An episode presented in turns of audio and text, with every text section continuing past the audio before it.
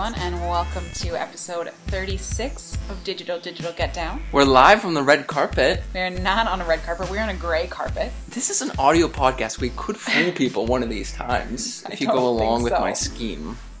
We do have hmm. a beautiful roaring fire beside us this week, though, for Beautiful. ambiance. You would do great on Survivor if they gave you A lighter. random recycling materials, and a lighter. And, yes. and wood and a fireplace and a little rack in the fireplace Yep. so that's like supported up And a poker too. You need the poker. and a poker Yeah. and a little fence so I wouldn't hurt myself. Mhm. Yeah. Then I do Necessities. Really. Yeah. So, do you have any updates for this week? I have a couple updates. Um, we saw Black Panther again. Yes, It two. still very good the second time. Did you notice the music this time? I literally No. leaned across and went, "Hey, listen to the music." No, didn't really. Music seems fine, but it never stands out to me. Did you have any? biggest things that Yeah. stood out to me. I want to know the backstory and the side story of Eric Killmonger's um, female interest. She starts the movie in the British Museum as a coffee cart girl. She was in on. She was. That's not how. That, I want to know how long did she have to go to like training and to to apply for that job at the museum? That must have been very intricate to get her embedded there. to get a co- a minimum wage coffee. I don't, I that's just don't even dedication. think she had an interview, That's I just bet. dedication to the craft. Like they went to a Okay. lot of odd extremes in order to get get her there. Just then she could walk out. I wasn't quite sure what her That value was your was. biggest takeaway. Oh, she had to poison the chick. Yes, the coffee cart. Got it. Okay, so she does the poison. I don't think she's dead. Is my other theory. I think she becomes another Marvel Marvel superhero. They have enough Coffee already. girl, They have enough. venomous coffee girl. Venom. I did not know that that was going to be a movie. Um, you had something else that you were telling me about yesterday that you thought was a plot hole, and I disagreed. About um Killmonger's whole arc. Yeah. Yeah, it's just again similar Are to the coffee girl.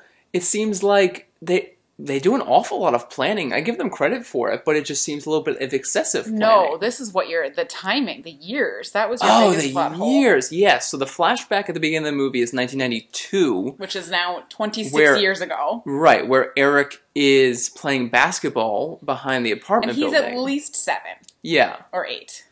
So yeah, so that that's what's the math? Remind me, thirty six. 26 years ago. Yeah, plus eight is thirty. So he's in his mid 30s, which it made it seem like he was meant to be younger. Maybe he is. Maybe T'Challa Yeah. and him are in their 30s because that makes sense if No. they're like rulers of a country. But It's not unreasonable. My biggest concern was about Claw, that he was out there for that long, and if he did the first he's like in his 50s. terrorism thing when he was in his mid twenties, yeah, he was really up there in age. Good for him. Gollum, yeah, he comes strong. He had a good career, you know, good career for Claw.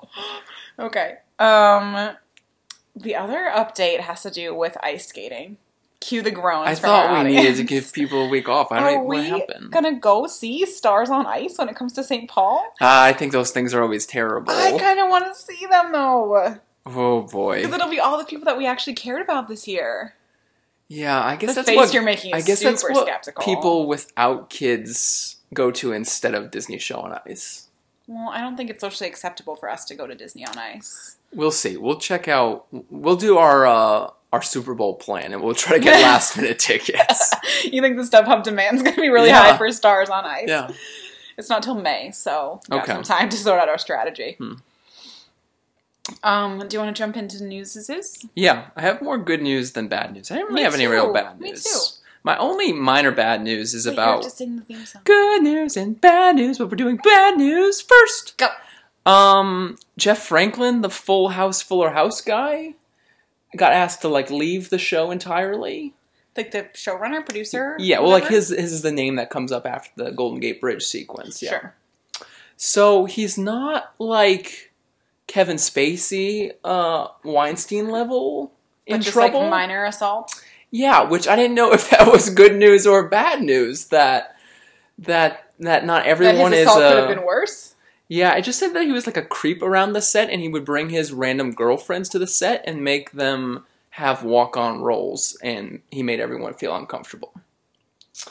So So that's your bad news. Yeah, he's a little I. I think Fuller House will be okay. I just hope it doesn't happen to the the Boy Meets World guy because we've been.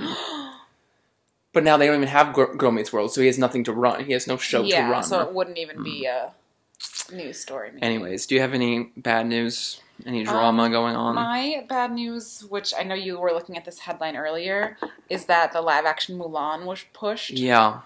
So it's not till 2020 Wow. now. Are they going to put in some songs? Is that what the delay is? I wish, but I doubt it. But yeah, it's just bad news after bad news with that one. It's like there's no songs. What, what are they attributing the delay to?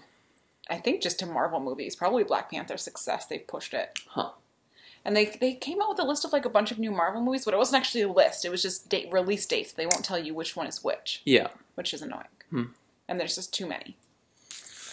Um, my other bad news. I was gonna save this for later, but my other Hmm. bad news is Hurricane Heist. Yeah, that was quite a trailer. Wow, my face during that, I was just confused. So yeah, uh, trailers interest me before movies. Like I, I find it interesting how they change. Like when you see the same movie, it's not always the same run of trailers. So Is it- clearly, the studios send out new stuff in between. we went to a vastly different time. You think it's time? We went to a 9:30 p.m. one. I, I don't think it's time based. You don't think so? Why wouldn't it be? They don't show the same things on TV that they do at noon that they do at 10 Huh. o'clock at night.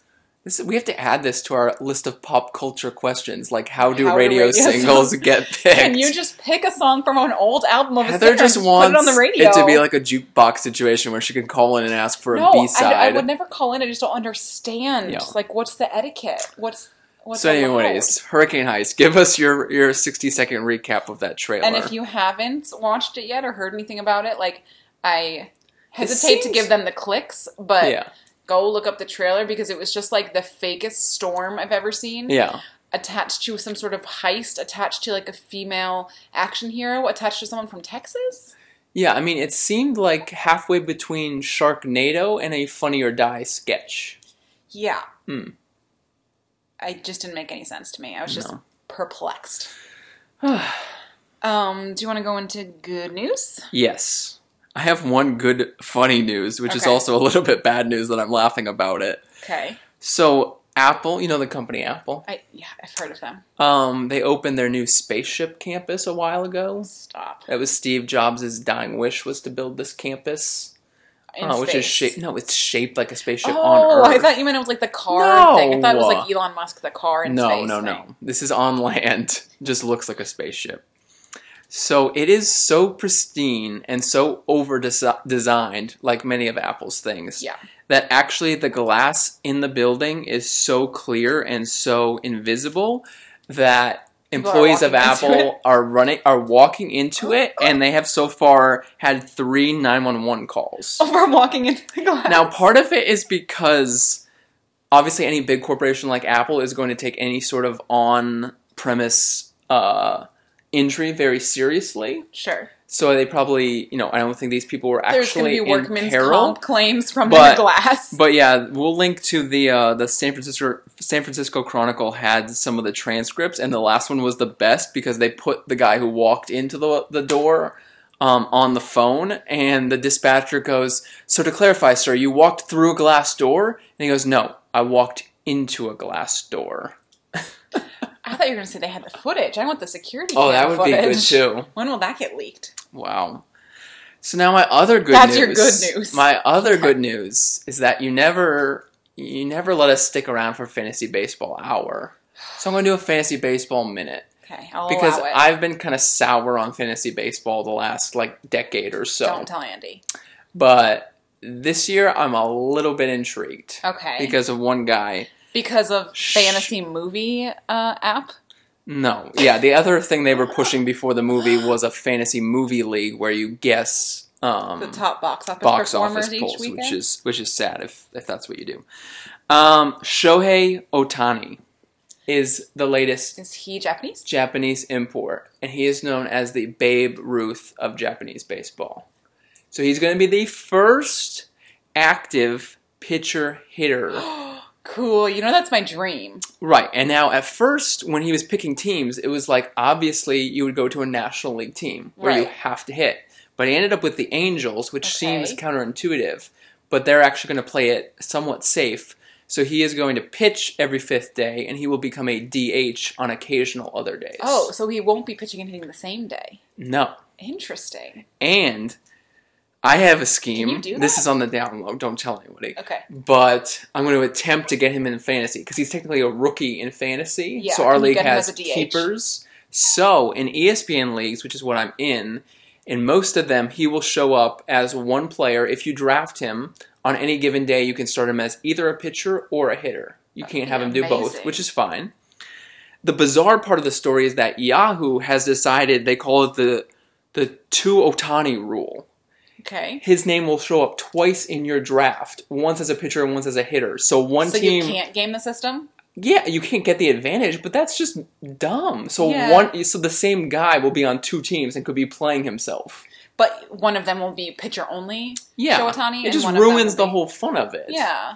So I'm mildly intrigued about fantasy baseball. Only if I get him. If I don't get him, then I'll totally. I don't care about fantasy. I'm mildly intrigued to watch that. Yeah, does he play people are saying he's going to be Twins. Can we go to a game where he plays the Twins? Sure. People are a little bit skeptical, I think mostly because of Daisuke Matsuzaka. Yeah. where he had the gyro Daisuke. ball that was going to revolutionize baseball, and he had a couple of okay years, and that was it. Um, and so some people think this guy's numbers, especially hitting, are a little bit inflated, and he won't be as good of a major league hitter. But still, I just will think it will be awesome if he's not batting ninth. If you have a, a, a A pitcher that you're Yeah. choosing to put in as a batter. yeah, so Well, I wonder if they'll do it like just for the uh, publicity of it. Yeah, and then I mean, maybe he won't. Los Angeles doesn't really need another sports story, which is a little bit dumb that he ended up there. But obviously, they had the money for it, so Cool. That used to be my dream when I was younger. I'd always get frustrated when yeah. I was pinch hit four so that I could like rest. Right. And now when I, now that I'm older, Yeah. uh, I don't always have the energy to pitch and hit in a game. So I I appreciate it now. But when I was 16, I was like, "How dare you take me out? I'm a good hitter." Anyways, All right, what do you have for good news? um, stop Oh, cheating. You're not thought- allowed to look at the notes. Sorry. Um, I have one kind of silly one, Mhm. one really serious one, and one fun one. So, Okay.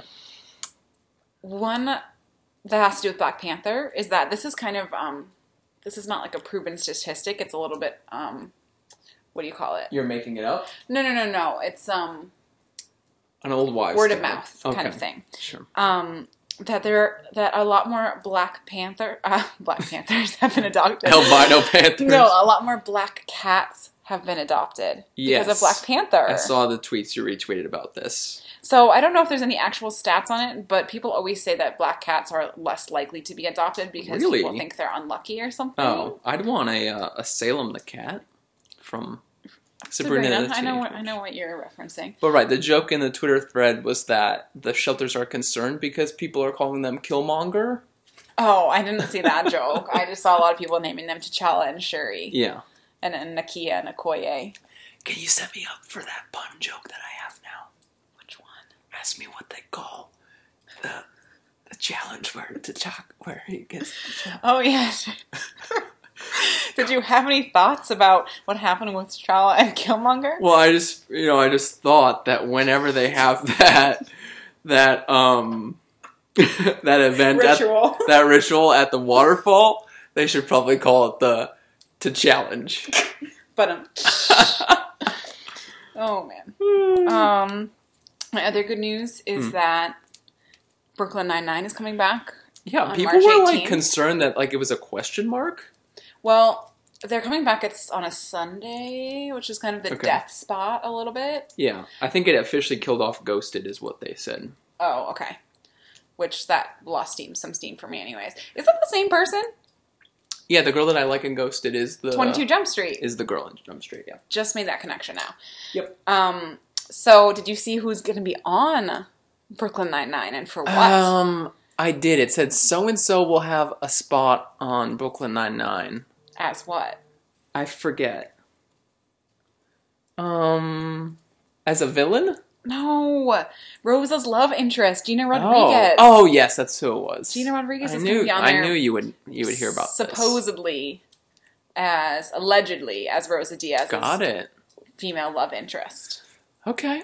So That, that'd be a recurring role. It's not a little cameo then. Yeah, Potentially. for a few episodes at least.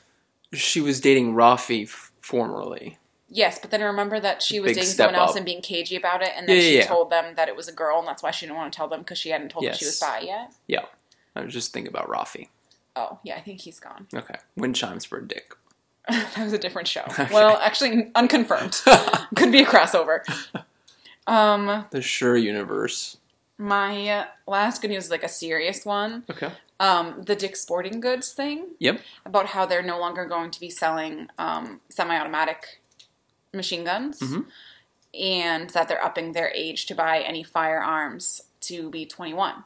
And then Walmart followed suit with the age restrictions, as did like Kroger's, which is like a grocery store. So I don't know why they Yeah. sell.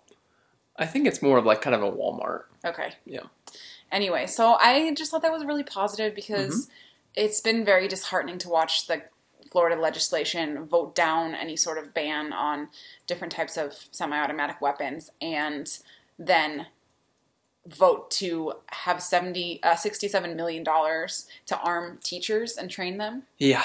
and it's like as someone who has a teacher had a teacher in their family Oh, good lord. it's that's not what I meant. I wasn't saying don't give your father a gun, but I was just saying like there there's never enough money for education supposedly, and then all of a sudden you have almost seventy million dollars to give teachers guns when you can't give them like new textbooks and like pencils. Yeah, just on the teacher bit. Um, I mean, part of the issue, as we know, is that um, mentally ill people have access to these guns.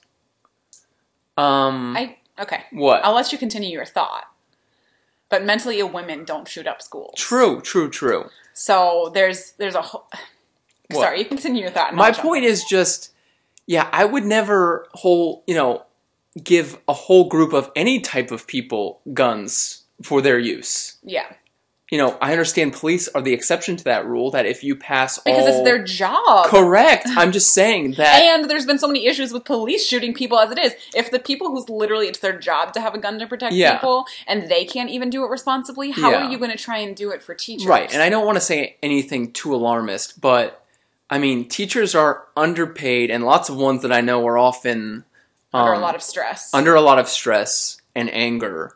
So yeah, I would not give that type of group people and it access to guns. it comes like around the same time that they're talking about Easy that access. that teacher that was a white supremacist. Yeah, Like so who are you arming? that's what I am saying. Unless you're going to vet teachers as you do for government and and police roles, but that's just absurd. There's not enough teachers as it is. This Yeah. is just going to dissuade people from make people quit or dissuade them from becoming a teacher. sure.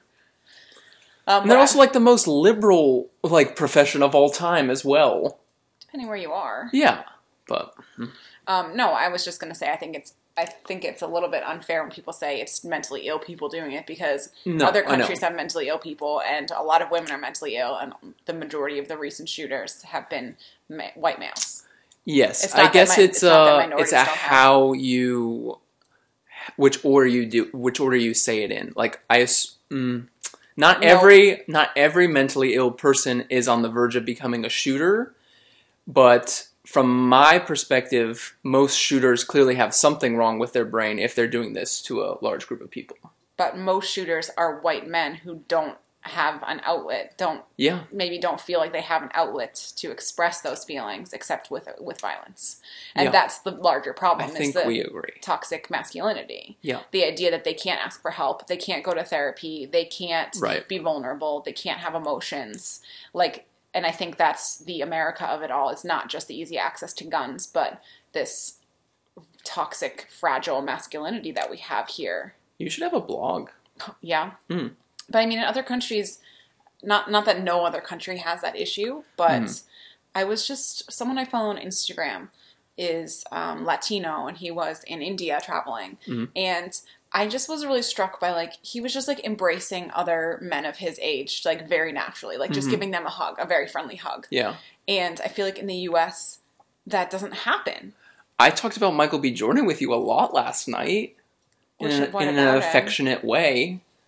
I'm just saying, I'm not afraid to show masculine love for other men. you doing not all men right now Hmm. Huh? you're not all menning this discussion Is that a thing? yes how when you say like some like men do this, and Yeah. you say, I don't do that though. Yeah. You shouldn't be taking it personally if I'm not talking to you. I'm not taking it personally. I'm just You trying are, to. you're defending yourself. I'm just trying to preempt anything by defending myself. But what you're saying is is what you're saying isn't true because that's not true about me. You're not all menning it. You're Uh. all lives mattering it. Wow. Okay, I'm gonna step back now. You're actually cowering away from me on the couch. I'm just saying that there's this culture of men having to be tough all the time, not being able to express their emotions. Yeah. And I think that's uh, going back to the Olympics again. I think that's why it was really poignant for Adam Rippon and Gus Kenworthy to Yeah. have this moment of being out and gay and still being Olympians Mhm. because sports especially has a very toxic masculinity to it where you have to be this really tough jock dude. Okay, so back to me. So, am I not allowed to say yes? I agree with you that those are all true in current society, but I'm trying to not buy into that, and No, so I was just giving an to example That's of the correct thing to how. I'm not letting that. Yeah. But That when but when you say me. but I don't do that, your No, first I don't. response I didn't defend mean it as that tone. No. So I'm just All saying that the the way to phrase it or or tone it is to say I acknowledge that and Uh-huh. I'm working to make sure I don't do that, but I know that that is a problem. Okay, I think we should jump into Handmaid. I think we should jump into Handmaid's Tale because I'm sure no no sort of issue like that will come up Oh, as we discuss this. All right. So we are doing a Handmaid's Tale double feature. Yeah. Um, we're going to talk a little bit about the book, The Handmaid's Tale, Yeah. by Margaret Atwood, and then talk about the TV adaptation on Hulu that we Mm-hmm. just finished. Um, so, do we do the children love the? Do you, no, Mary. you have to do it into the Mary, accent. Mary, the children love the books. Okay. they really love them. Um, my first note is I was loaded. Hmm. Yes, Mark Benford making a resurgence onto major television from Flash Forward. He's, he's like uh, hidden away in shame long enough that he's, Yeah. Kind of a similar role, I guess. Dark, ho, ho, ho, yeah, brooding. I'm a man. yeah. Um, so do you want to talk about the book first? You just reread the book. I think I, I think I'm best to talk about them together. okay, but- can I give a summary first, or do you want to go? Sure, you can give a summary. I would keep it quick. I think most people. I think it's in the the lexicon now. The the zeitgeist. Zeitgeist. Go ahead though. Um, so Handmaid's Tale is about a dystopian near future hmm where uh, there's been a fertility crisis in the U.S. and there was, uh, because of that, or coinciding with that, Mm. was We'll get back to that. yeah, along with that was a coup of the U.S. government by a radical religious group Yes, who that's the has best way to describe them. taken over and what they have done is they forced every fertile woman who wasn't married to someone in as part of this group to be basically their uh, child bearers. Their Yeah. their their forced surrogacy. Mhm. Um, and the book is from the point of view of one of these surrogates called handmaidens, um, and about her struggles within that role Yeah, and also remembering her past life and kind of reflecting on how they got to this place in society and if what or if there is any way to move forward from it. right. So one thing to point out point out off the top is that it comes up in the book, not the show, I think, but um, the people in charge. I think it's the aunts in the case. In this case, um, they talk about Offred and these handmaids being part of the transitional generation. So one of my biggest complaints with what Margaret Atwood does is that she's specific in areas that I don't care about and so unspecific and undetailed in other areas. So she never really describes what the end game of this group is, but they keep emphasizing in the book that this is a transitional generation and I know, but I, I don't buy my overall thesis on the book is that she doesn't know exactly what's happening or what happened or what's going to happen. I think I need a, like a record button for me saying, but that's the point. Because this is always our argument is I I am willing to put up with like a limited perspective or limited information if I feel that it makes sense in the guise of the story and you are not. I I see where you're coming from, but in the case of She the wouldn't- book and the show, I don't buy all of the links based she on. She wouldn't know where they're going with it. The the whole point is that it's from the perspective of one of the oppressed. She does not know the end game. Yeah, that's so you the have part. a limited narr- unlimited um omnipotence. What's what am I trying to say? yeah, point of view, perspective. A limited knowledge of things because of the narrator. that part I buy. It's the more looking back that I need more of the sketches filled out in order for me to really get invested in it. Do you know why? Why what? Because I'm a male. because you're a man and you can't imagine how our government now Yeah. could ease I can I can literally this podcast could just be me laying out for you the steps from current day to get to Gilead and I could Hmm. fill it in with my imagination because it's like my worst fears of what's going to happen with our current government. And I could so easily I knew this is how this segment was going to go. of how it's going to go. Okay. They give you the narrative. That's why it's scary. So, can I tell you which parts I, I buy in completely? Sure. I completely buy in that a group could or perhaps already has emerged with this type of um, thinking and approach to human existence. Yes, look at our vice president. I, I buy into the fact that there could be such evil in the world that they would enslave fertile women Commander Pence. Okay, there you go. I the thing that I struggle with most in the book and the TV show is I don't get the leadership in charge of Gilead. What what are they trying to get at? I don't believe that they actually care about the fertility crisis because like you and I said multiple times during the show, Orgies. they don't do they have they only have the ceremony the sex ceremony once a month they go to doctors with professional modern tools but they don't believe in artis- artificial insemination or any other fertility Religion. treatment but they don't actually seem very religious either that seems like mostly a sham so what is Yes, that is exactly what our current government is. so it's just about power and control And facade. but what what do they get out of it like commander the commander What they get out of it is being able to hide behind the religious curtain. And so for other countries and for within their organization saying we're doing this because it's God's purpose instead of we're doing this because white men want to be in control again. So I get that, but their day to day existence, even for the upper class in this civilization, is awful. They have nothing to do. They have no internet, no Except television, for the white no. men. But even They, they, have books. They can go to that sketchy club. but all the things that they actually enjoy are all still illegal in their world. yes, exactly. You're so close to the point. Yeah, so is the they point. create a world that they think they want and they will like, and then they end up breaking all the rules because they're just as corrupt, and they just refuse Yes, to but admit who it. is allowed to break the rules? Yeah, Only yeah. the white men. Yeah, and So occasionally they, up get an arm cut off. They set up these rules, and then they're allowed to break them and, and not get punished or rarely get Yeah. punished. And everyone else who breaks them gets mutilated or killed. Yes. Or so enslaved. I think I think I'm on the same page as you. It just I just it's hard to believe that people would go to It such lengths to create a civilization and a society that they they think they're running so smoothly when really they don't want anything that they're doing. They don't want more you are kids. describing our current government. yeah. You're describing our current government. Yeah. So Yeah. that I do appreciate the genius of it in that way.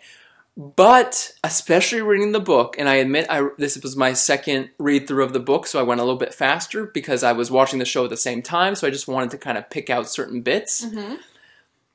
The whole style of the book I hate, to be honest. Uh. The way the flashbacks are done, mid paragraph, A plus. multiple flashbacks within a chapter. It's stream of consciousness. That's how you really think. That's how you go about your day. Uh, to a certain degree, I agree. But when I, if it, you're doing true stream of conscious, you don't stop thinking present tense and think for 10 minutes past tense and come back. I do. Uh, I don't know. That's how people's brains work. You're in the current moment and it reminds you of something and you go back into a memory and then you come back into the present moment. So, anyways, there's a couple of really bad um, flashback info dumps. Most most of the stuff about Moira, who I really really liked and got invested in the Moira character in the show. In the book, she's just a backstory info dump every time she comes up. Disagree. I liked her better in the book than in the TV show. Wow. Aside from Samira Wiley, who is one of Yeah, my girl I'm crushes. One of my crushes. Um, I hope the second season focuses yeah a lot of her. Well, it seems like it the way Yeah. uh, some things happened in the show. We'll get to that in a little Right. bit. Um, can I jump back a little one second? Sure. So my only um, kind of confusion or plot hole or mis uh, not understanding of Yeah. Gilead is the geographic scope of it. I have thoughts on this as well. Um, because in the book, I didn't find that to be that big of a question that I was worried about. Mhm. Was like the scope of it, um, because it is such a microcosm in the book, and I I bought into that, and I Yep. thought that was fine. I didn't really have questions about the larger nature of it as a country because I was like, that's not. That's not the point. The, Yes. the, for me, the point of the book is it's an individual's journey through this horrid regime Yep. and you get little flashes of how it happens and flashes of the bigger picture, but it's mostly her surviving day to day. And I really liked the flashback style. I think at the beginning it's a little bit um, jarring Mm-hmm. sometimes or confusing, but that's the point. Um, how many times sh- should I say, but that's the point? um, If you're so playing bingo at home. I um, Um, so you're exactly right about the the geography of it. In the Yeah. book, it sort of works because you know it's sort of New Englandy. Boston is only mentioned, I think, once and then or you twice. don't under, you don't know if it's expanded through the rest of the country or not, and you don't really need to know in the book. Yes, so the show decided to get very, very specific. Like, apparently, in the scene in Canada where you see like the the new makeshift U.S. government, like they have a new flag with like thirteen stars on it to indicate that they only have that many oh, the states left. government. No, that was like the new. It was that Where- guy with Moira. Ye- No, that was the Canadian Oh. government where Luke goes to for his meeting. Is the American embassy in I missed Canada? that. I missed that. No, there's an American flag where he's walking through the hallway of all the pictures and stuff. I thought that was just like the American unit of the Canadian embassy. No, I took that to they were trying to spin up the Oh. government again. Okay, I missed that. Anyway, so yes, there's talk about the colonies, which is always brought up as just kind of like where there's toxic waste dump, which no one really explains. People are cleaning it up, anyways.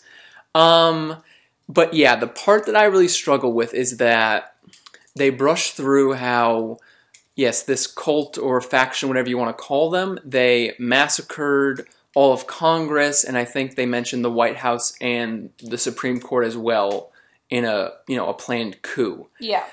But for me, what I kept coming back to is that yes, that is the central power of government for the US, but and yes, maybe the country would go into martial law after that, but the US gov- the US army specifically is spread out all across the world in every single continent. And like states' rights to some extent. There are still state governments And and, Hawaii and Alaska, they're not just going to pick up the phone and be like, "Oh, we don't have a government anymore. We're taking over. Okay, we'll shut down and Hawaii give should- everyone white red Hawaii clothes." would be like, "Thank you, baby Jesus," and they Yeah. would go back to being a sovereign Yes. state. And what and happened not- to Puerto Rico in this world? Are they kind of like, yeah, we're out now? I know we were trying to get in for a while, but we're We good. changed our minds. We'll hang out with Mexico. We've got some other buyers. yeah. Yeah. So yeah, there's that issue. Which yeah, I guess I would have preferred that she didn't try to confront it at all. I was going to say the show tried to expand on the book because the book is a very limited perspective and that gets old. The Yeah. first couple episodes or like kind of the middle episodes when it was mostly just her and her day to day, I was getting a little bit bored. yeah, it's, a little bit slow those ones. Like camera filter hmm on everything. It's the same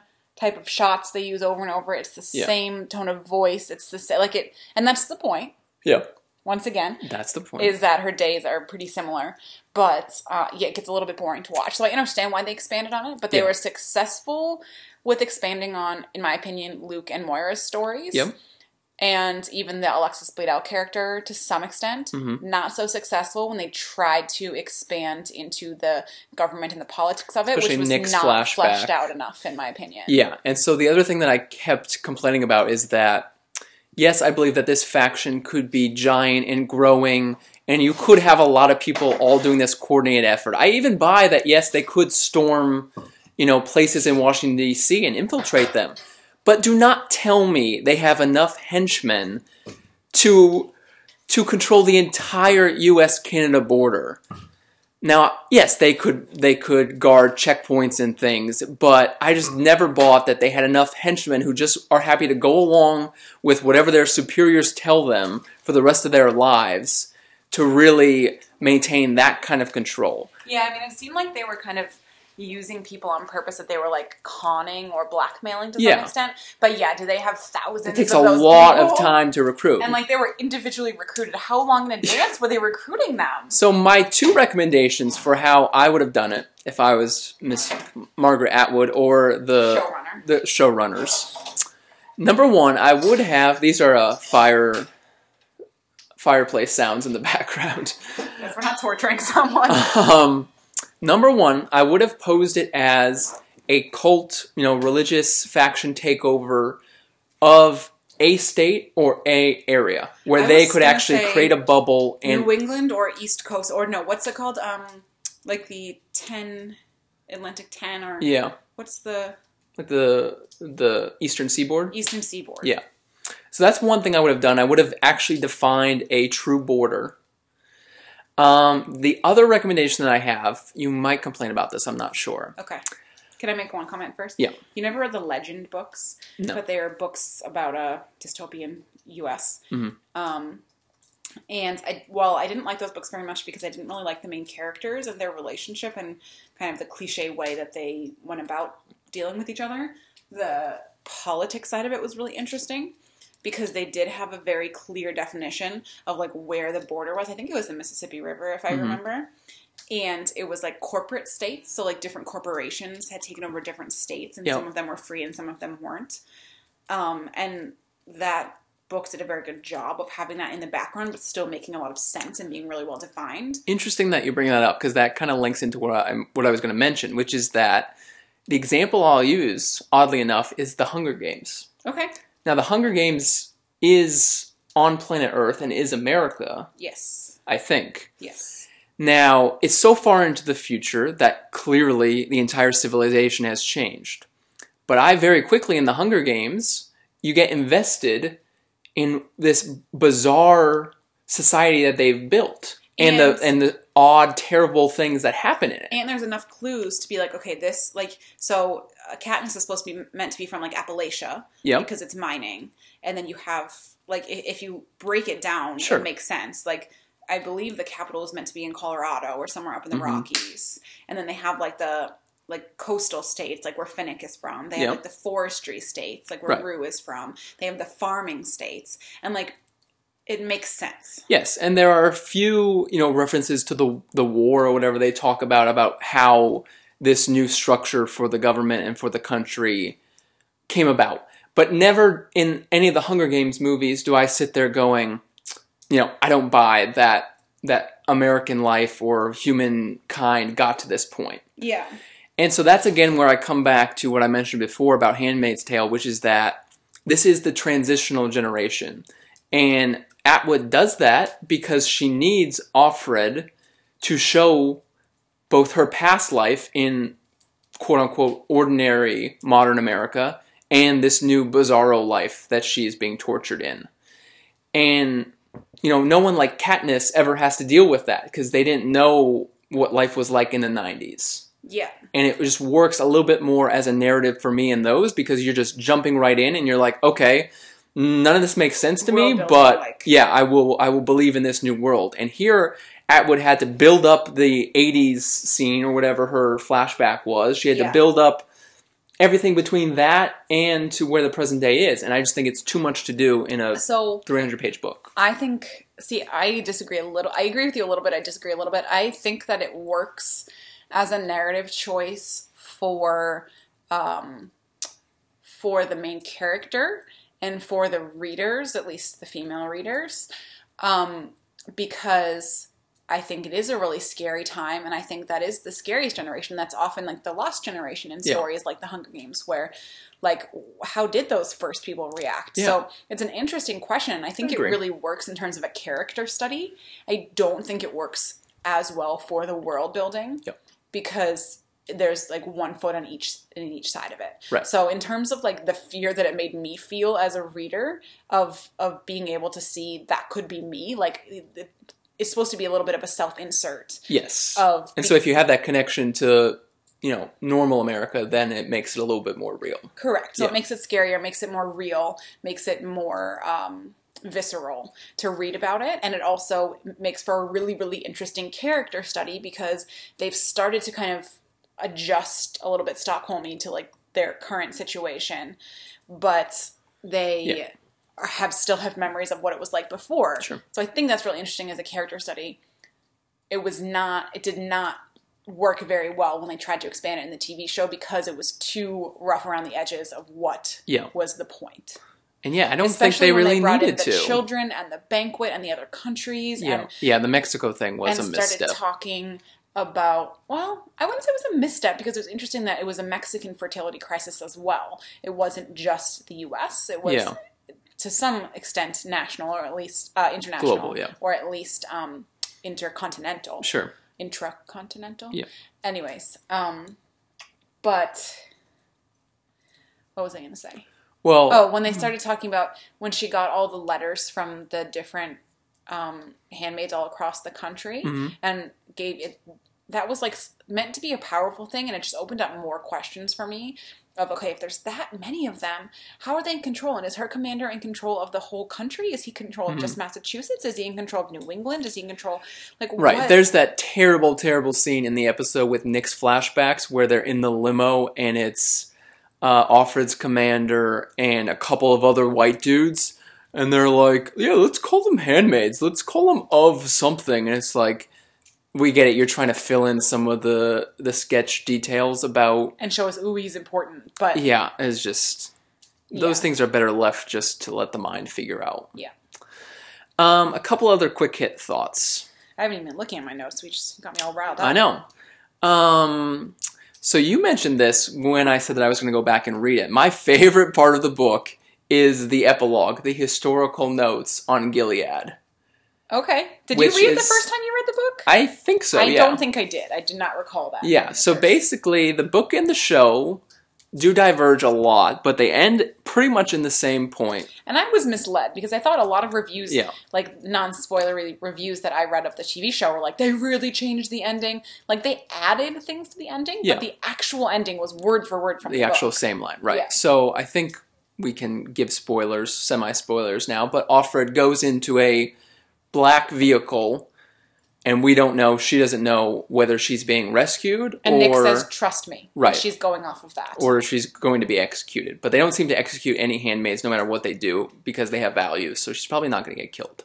yeah. Um, but yeah, the end of the book has this like 15 page section called Historical Notes on Gilead, which is written as like a professor's thesis. thesis speech in like a hundred years after Gilead, where they're looking it back on like we look at the Mayas and the Incas and stuff, Yeah. and go, hmm, I wonder why they Well, did that. I was gonna or, say more like the World Wars or something, like the Nazi Party or something yeah, like that. but they even seemed a little bit more removed. Like they didn't seem like that horrified by what they were doing. They were just like interested in studying it. or like But- the Revolutionary War. Whatever. Yeah. Okay.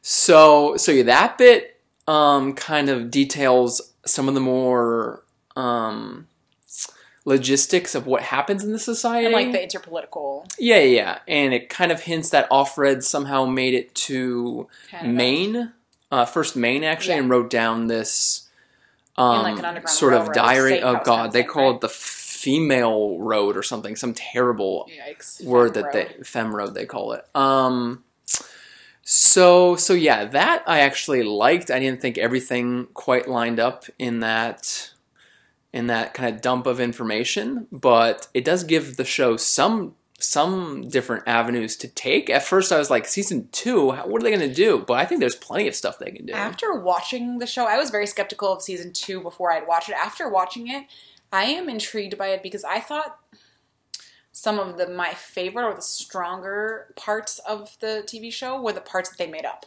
Mhm. Where that's a I don't know. I think I think the book was a really good jumping off point for the show. Yeah. But when they tried to be too faithful to, like I said before, that kind of single person, limited knowledge narrator, Well, right. it got a little bit dull. And I think some of the more interesting points were like the flashbacks they added when her daughter was born in the hospital, and Yep. the, like the crazy scene with the hospital when like the fertility crisis was just starting. Sure. That was a really strong scene.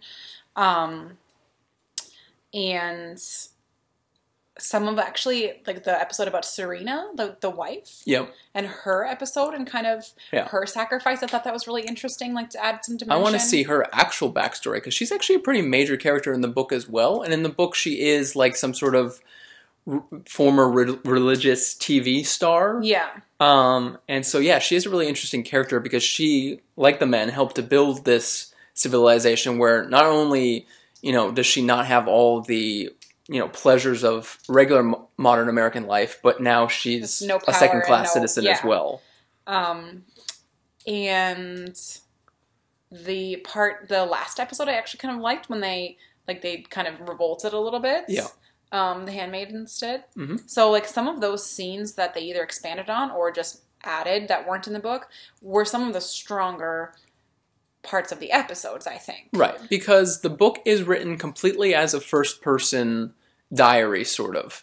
And so the constant theme with Offred's, uh, you know, mind, state of mind, is that she doesn't know. She doesn't know what happened to her daughter. She doesn't know what happened to her husband. She doesn't know what happened to her mother. She doesn't know what Oh, happened they to forgot- Moira. They forgot about her mom. Yeah, she has a bunch TV of show. flashbacks. I wonder if they'll say that for the second. Could be. Um, And so you're getting to the last chapter and you're realizing those four things, you're definitely not going to get all four. And then you get to the last few pages and you're like, you're not getting three, you're not getting two. Am I at least going to find out what happens to Offred? No, you get no answers in terms of character endpoints. and I'm fine with that. I've come yeah, to love it works as a literary I've thing. come to like an ambiguous ending. if the show had done that, if Moira just disappeared after the worst scene in television history, which is Moira and Offred in the Arlington T station saying, I'm going to take this train to Boston. Good lord! Know, some- Arlington is some- pretty much as center of Boston as you do can some get. Wikipediaing at least. Like the, Ugh. obviously the producer of that episode did not even like it wasn't even the real Arlington station. They could have just put a different sign up. Yes, called it Central Alewife. Square or Alewife. Yeah. Yeah. They could have done a whole a whole chapter on have been- Alewife. It should have been been Alewife a word. I thought they were meant to be in Harvard Square. They were meant to Yeah. be in Cambridge, like right, the and they kept talking about Somerville where they lived. But anyways, Yeah. Okay, glad I got that off my chest. Um, so do you have any other thoughts about like the show in general? I have some other like show thoughts. I Um. I ended up liking the show overall. Definitely, the second half keeps you more glued than the first half. Like Yeah. you're kind of tuning into the show really to see the ceremony, to see how they're going to do it, what it actually looks like, how terrifying it is. But the first couple episodes seemed so long. Yeah. Like I was like, how have we only watched like two or three of these episodes? It feels like we've been watching it for weeks. yeah, And then the last couple, I like wanted to keep watching. Mhm. So I hope that the second season can keep up with the, that momentum. Yeah. And um, I just hope they don't try to do too much more political stuff because I've said that's kind of the weak point. I hope it's more focusing on their reunion and Right. what it looks like in Canada and how how that all goes down. And It's a very pro Canada show. I mean, it was filmed in Canada, and I love the scene when she's getting into the refugee camp in Canada, and they're like, they really mention, they really emphasize that here's your insurance card, here's Yeah. your prescription Health card, this is all yeah. free up Yeah. here. Um, did you notice anything that they changed about the book that drastically stood out to you? Um, I mean, obviously you get the different characters' perspectives, so you see some action from Luke and from Moira. Yeah. Things that they really twisted around, not really. I the thing that they changed the most, I thought that is the most significant, at least, is they confirm that she's pregnant at the end. In the show, Warren yes. in the show. Yeah. And with Janine, Janelle, Janine, Which one? The one with the missing eye, Oh, right yeah. here. That was quite a different ending from the book as well. Yeah. So in the book, her babe she gets taken away. I don't think you ever see her again in the book, and her baby doesn't end up being healthy Mm. after everything. Um, so that was yeah. quite different. The other thing that kind of conflicts between the book and the show is that here's an example of where the show kept things too narrow and the book was actually broader. Okay. In the book, the civilization has a lot of different classes. The word econo-wife comes up again and again. Yeah. and there's talk about a lot of couples are just kind of living out in this dystopia kind of on their own. Like that's actually where Moira goes to get shuttled on the Underground Railroad thing. But in the show, it basically shows you the upper class, the aunts, and the handmaidens. Yeah. And I think in the book, that's why it almost makes sense that there isn't as much there isn't that much more resistance because if Yeah. you weren't in that correct fertility Yeah, category it's a they very very narrow group of people. like the rest of your life went on decently similar. I mean, like obviously TV wouldn't be the same when women couldn't read and stuff, but I assume that they could go on living their kind of normal Right. life. And the other thing that keeps coming up is that I don't I'm not trying to guilt Offred's character into anything, but she is subjected to what she's subjected to because it is her second marriage. is it Yes, that's the only reason she becomes a handmaid. because she was not like married in the eyes of God kind of thing? Correct. So that's why she and Luke attempt to escape because they're both or actually, right, it's her first marriage, but because she married someone who was previously married, she is not a- knocked down a rung and then she's given options of handmaid colonies or something else. Yeah. Yeah. It's not a legitimate marriage in the eyes of the church. Right. I kind of forgot about that. Yeah. they don't go into that. At So there all are in some the show. specific rules which yeah, it just makes the classes very narrow and in in the show it makes it seem like the handmaidens are a giant group in every single city and there's a bunch of aunts floating around which the book or the show never explains how an aunt becomes an aunt or why they're quite so respected but you get miss patty from um from the leftovers doing the Yeah. same exact performance but it's still quite terrifying Yeah, same character, but she smokes less and talks more. yes that was funny yeah Thanks. That was off the cuff. nice Um, it is interesting though to look at that dynamic of how the other women are being um, oppressed almost as much, aside from not being raped, yes and they wield that little tiny bit of power that they have till the sun sets. Yeah. like that is all they have, and instead of kind of being in solidarity with it, Yeah. they are like, we are going to hold on to this because.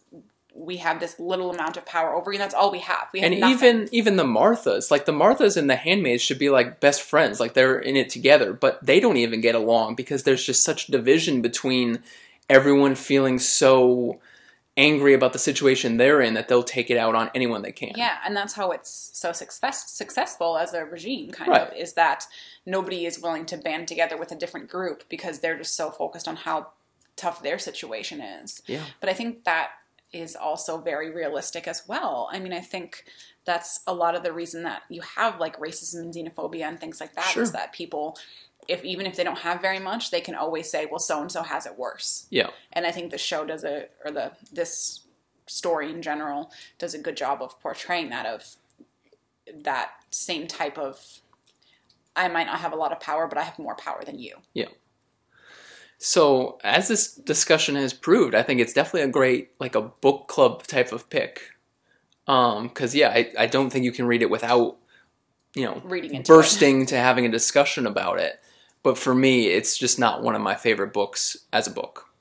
For me, the on the reread, I I still think it's one of the best books that I've read. I respect that.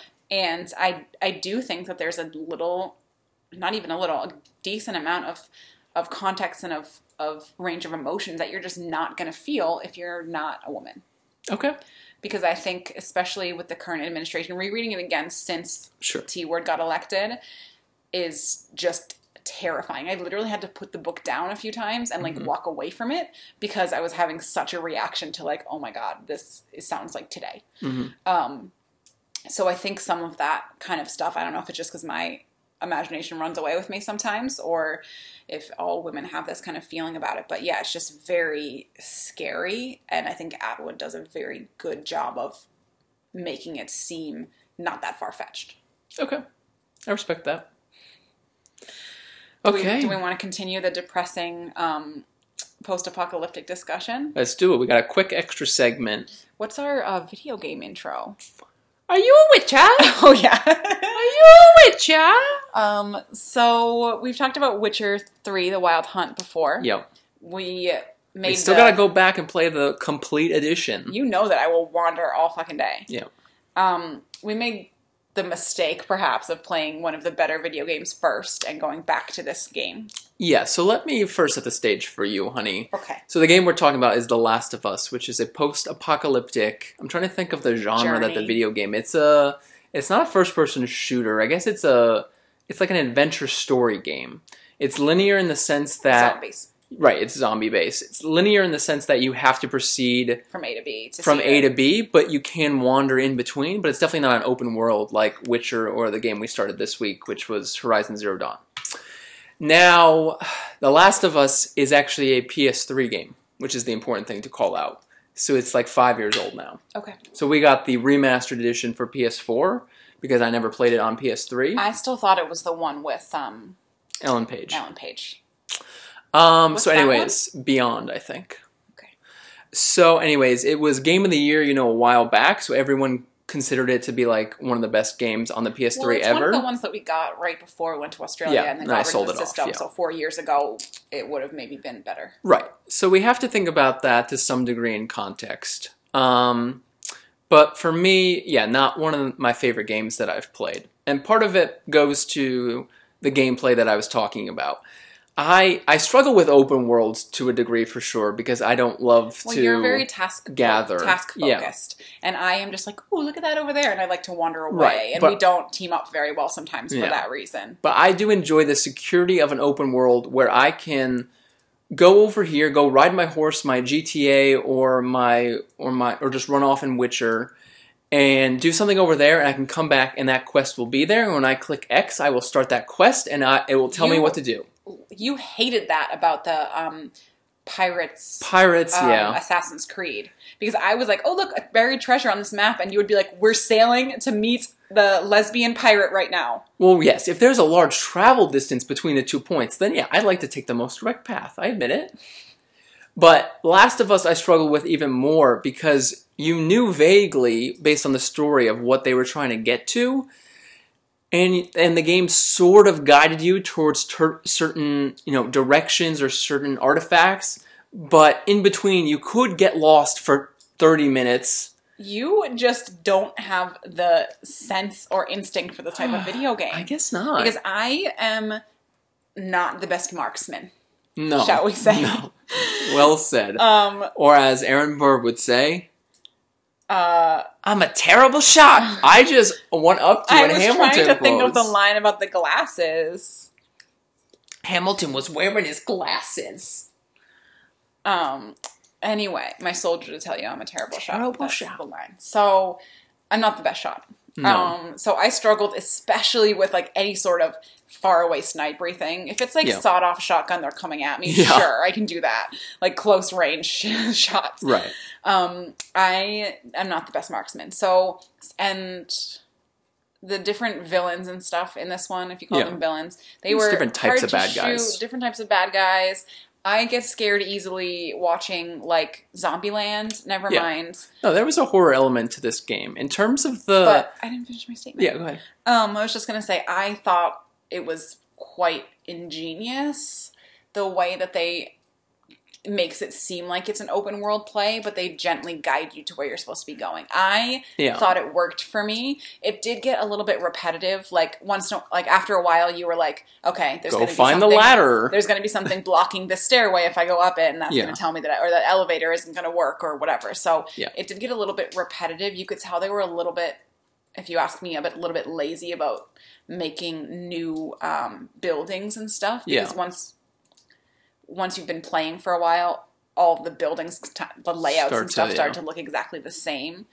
Not that every building in the world is vastly different, but like the same blocking Yeah. stairway things and stuff like that. But I, it actually worked for me to make it feel a little bit more open without having an arrow pointing you to where you're going. But I still felt like, for the most part, with a few exceptions, I was able to figure out where they wanted me to go. Yeah. I, I can admire the concept of it just when I was actually sitting down and playing it. I was like, oh, if I'm going the wrong way, I'm going to be pissed. Real quick about like the shooting system and things. You have to be ready to die in this game quite a lot. Now, one of the things I liked most about Witcher was that you really shouldn't ever have died. Like, if you took a few hits, you would hurt, your health would go down, and you'd be in peril, and you'd have to find a way to get out of the battle and But get you your could, health like- back up. That was what I liked about it too, was that you could run away and Yeah. restart that bat, like restart an interaction, which and is so, good for me. yeah, our character in Witcher probably only died a half dozen times total, and you would No, load we back. died more than that. Well, you would get us stuck in, in pits of despair. Underneath a cart or on a horse. Yes. But anyways, yeah, it was much more rare in this game in that game and you would, you know, reload an old save and you'd be back and you'd be fine. In this one, yeah, there were certain levels where I died 30 times. Just And- because if a zombie came at you from the wrong angle and you didn't click shiv at the right second, you're you're toast. Yeah, and the um, saving was just awful. Oh, That one time when we said restart encounter, yep. and then you went back like an hour of gameplay. Right, but because it was a similar locale, it was like nearby. So yeah, it would it, it had an auto save function, but sometimes it would preserve the weapons and tools you had, and sometimes it would disappear. Yeah, and it didn't It's seem to be in any discernible rules about that. no.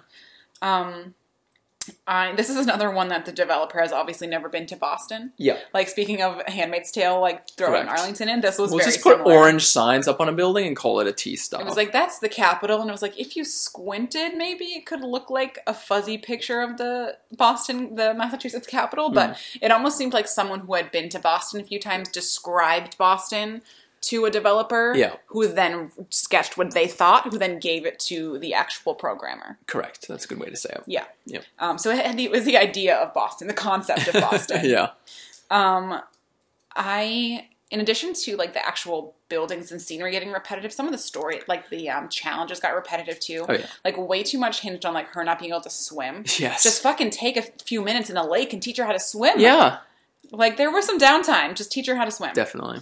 Um, Stop reading the fucking comics and go swim. I know. Get a swim lesson. Um, I liked that there was a flashlight. Being as someone who's Yeah. afraid of the dark, I thought that was a nice touch. and you had to shake the controller in order to Yeah. re up the batteries. um, I did find it too scary for me, honestly. Yeah, I mean, there was a setting at the beginning you could choose gore, heavy, or light. it wasn't even the gore necessarily although like some of the times like getting your head eaten was like a Yeah. little bit graphic for me but uh just there's a lot of like jump scares and scary Yeah. looking like scary looking zombies You would stuff. not do well with an actual horror game like Silent Hill or something. did you think i would ever No, I'm just, I can't even imagine it. no it would not go well No. um i also had a serious problem with some of the end levels when they keep trying to up the um, gun so you get something new and different to play with Mhm. I was very, very uncomfortable with the machine gun level because it was literally like two days after the Parkland high school shooting that we were trying Yeah. to play it, and I couldn't, I couldn't do it. Yeah, I it's like- similar to when you were playing Call of Duty and you struggled with the doggies. Yeah, I can't. Yeah, I really had like a very Yeah. Emotional reaction to it. That's why all games should be bow and arrow, because then you're just like, oh, Love the bow and arrow. bow and arrow. And uh, yeah, you know, I have a dream to become like And- proficient at the bow and arrow. And you can, it's called archery if you're proficient at it. Thanks. Any other notes on Um, this? I just think that a lot of it hinged on you caring about it as like a movie almost, like as like Yes. a plot line, and I did not care that much about the plot. Like they seem to really want to have you watch all these cutscenes and and care about what's going to happen to them in the end, and I was just kind of like, are we at the end of this game yet? Yeah, that's how I remember the game being sold is that, yeah, you're not going to know what's a cutscene and what's action. And yeah, it's going to play out like a movie, which maybe five years ago, maybe it did really grab people like that. But for me, I'm I'm not even a fan of the zombie culture, so it's not like I've been burnt out on it. But I was just like, yeah, let me guess, she's immune to it, and okay, what are we gonna do to her? And oh, this person's gonna die. It just And I mean, wasn't. it was there were some twists at the end. Like Yeah. it wasn't straightforward, and it was a bit of a different ending than you might have expected from a different similar type story or video game. Yeah. But by that point, I didn't care. By that point, I was a little bit sick of the same old um, challenges: find the ladder, find the rope, Mhm. whatever. I was like a little bit sick of the different types of zombies and the then you'd have to your biggest complaint was that you mostly ended up fighting in the later levels finding other people Yeah, like I just wanted to be like, can we have a conversation with one of these groups? Like I know when you're in that type of world and you're just you have to defend against everything, but yeah, the whole like last 5 sets and stuff were were mainly human-based w- areas. I mean, to be fair, the second of the two times that they tried to befriend someone, they were cannibals and tried to eat her. That is true. That is true. but Touche. um, and I wish there was more of playing with the girl. Why have I was gonna say you wanted more cannibalism. Why couldn't we play as the girl more? Yeah, I, I, wish the last it, level it waited a long time before it let you. and then only let you do it once. Really, Yeah. How about a two-player? It should have been a co-op it game. should have been a co-op game. I would have Yeah. been so good as the girl who's not so great at shooting. Because you know what? That was one of the things that I struggled with the most in terms of the navigating the worlds. Is oh, you that always have to shoot the other person. You did a lot of friendly fire. on occasion. But it was always that I was I'm always concerned that the other people are either getting too far ahead of me or too far behind. And there are some levels where you do have to worry about them being eaten, and some of them that you don't, and it wasn't very Correct. clear. And yeah, I'm just that loyal of a person that I don't want to run ahead of someone or let them run ahead. And in this game, it tried You're to be smart. loyal. Yeah, it tried to be smart and they would stay close, you know, when they were engaged in dialogue and when the next action would come up, they would wait for you. But I was constantly concerned with, okay, he went that direction. Where am I going? Oh my gosh, They're we just just came from that way. Too much of Hufflepuffs for this type of game. Okay. We care about too many people. Okay, Witcher? So we have just started playing, as you mentioned, the Horizon Zero Dawn. So Yes. that'll be our next video game, probably another three months Which from so now. far is w- Woman Witcher. yes, which I'm okay with. I Yeah. think, um, but also with like robots. Woman Witcher Star Wars. Yes. All right, we got to do lightning round coming up. Oh gosh, I have a lot of upcoming though. I've got four. Um, I have two that relate to Black Panther. Okay. First one, Michael B. Jordan, Yeah. our favorite hottie from Black Sexy Panther. sex idol. Um, Fahrenheit 451. Did you watch the trailer? no. Saw the headline, didn't click it. Yes. Um, I don't really like Fahrenheit 451. Yeah, I The had a lot of thoughts about it. I think it was probably on the podcast at some point, but I read it a year ago and I had a lot of thoughts. I forget them all on now. our podcast. It might have been. We're getting close to our one year anniversary. We are. Yeah. Um. Well, maybe we'll have to watch that and do a double feature for that one as well. But, Okay. anyways, I like Michael B. Jordan. Mhm. Um, there is going to be a movie or miniseries, I don't remember, about the real life Dora Milaje. So the, Dora the Explorer.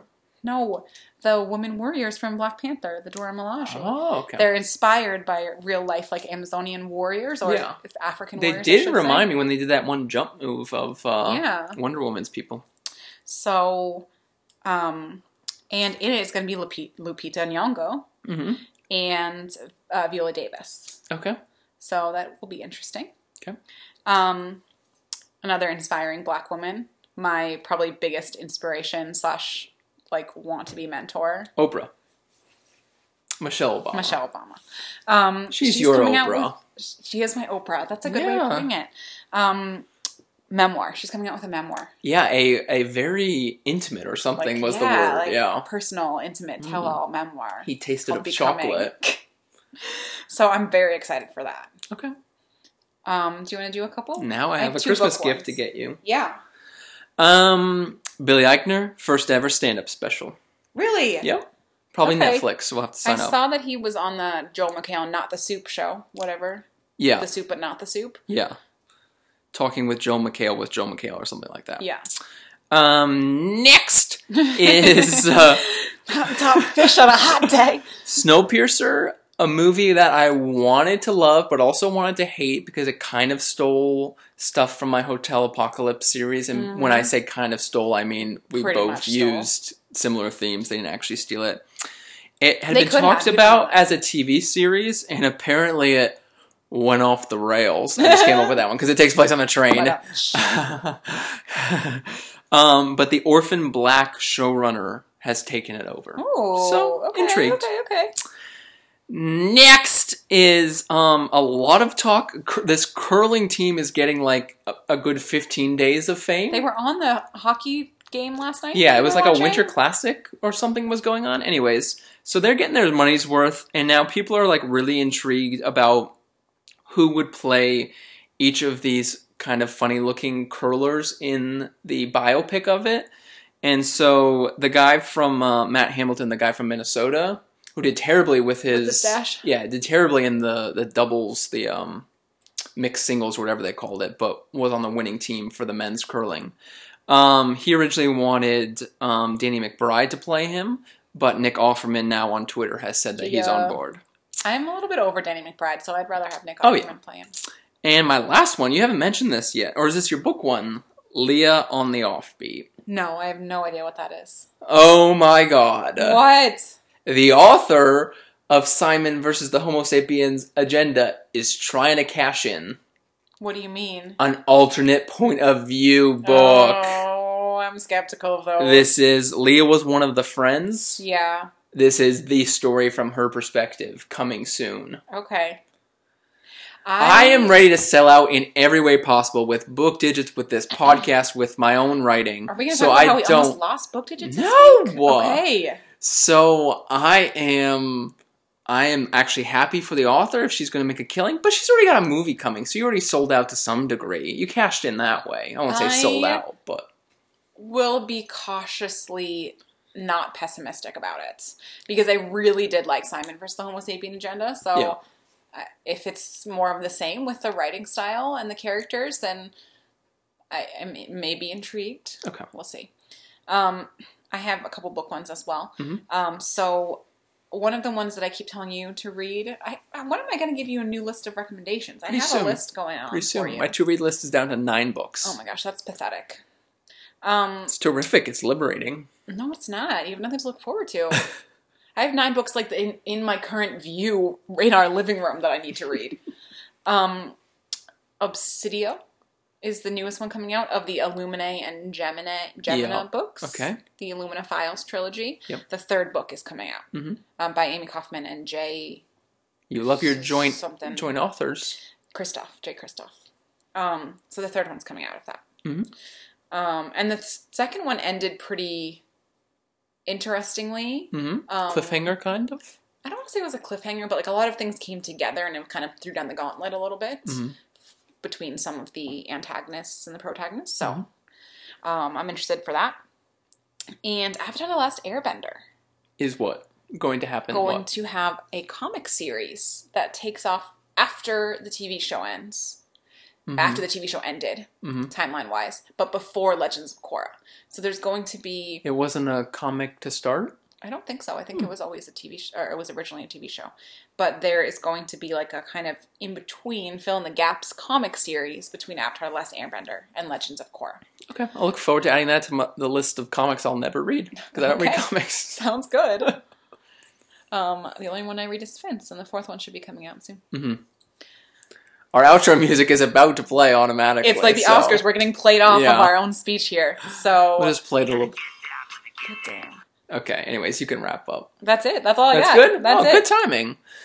Um. So yeah, we are. I'll just emphasize again, and we are more than happy to sell out in any way possible. If you want to sponsor this, sponsor Book Digits, sponsor our fledgling writing careers. Just straight up pay us on Venmo for Sure. for how much we entertain you every week.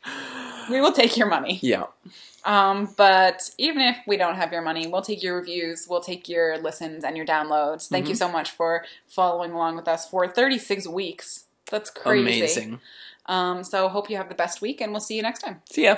You gotta get down with the get down. Well now, get down, get down, er, get down, whoa, whoa, get down, er, get down, whoa, whoa. Maybe we can talk our neighbors into doing the same thing. Get down, get down, get down, get down.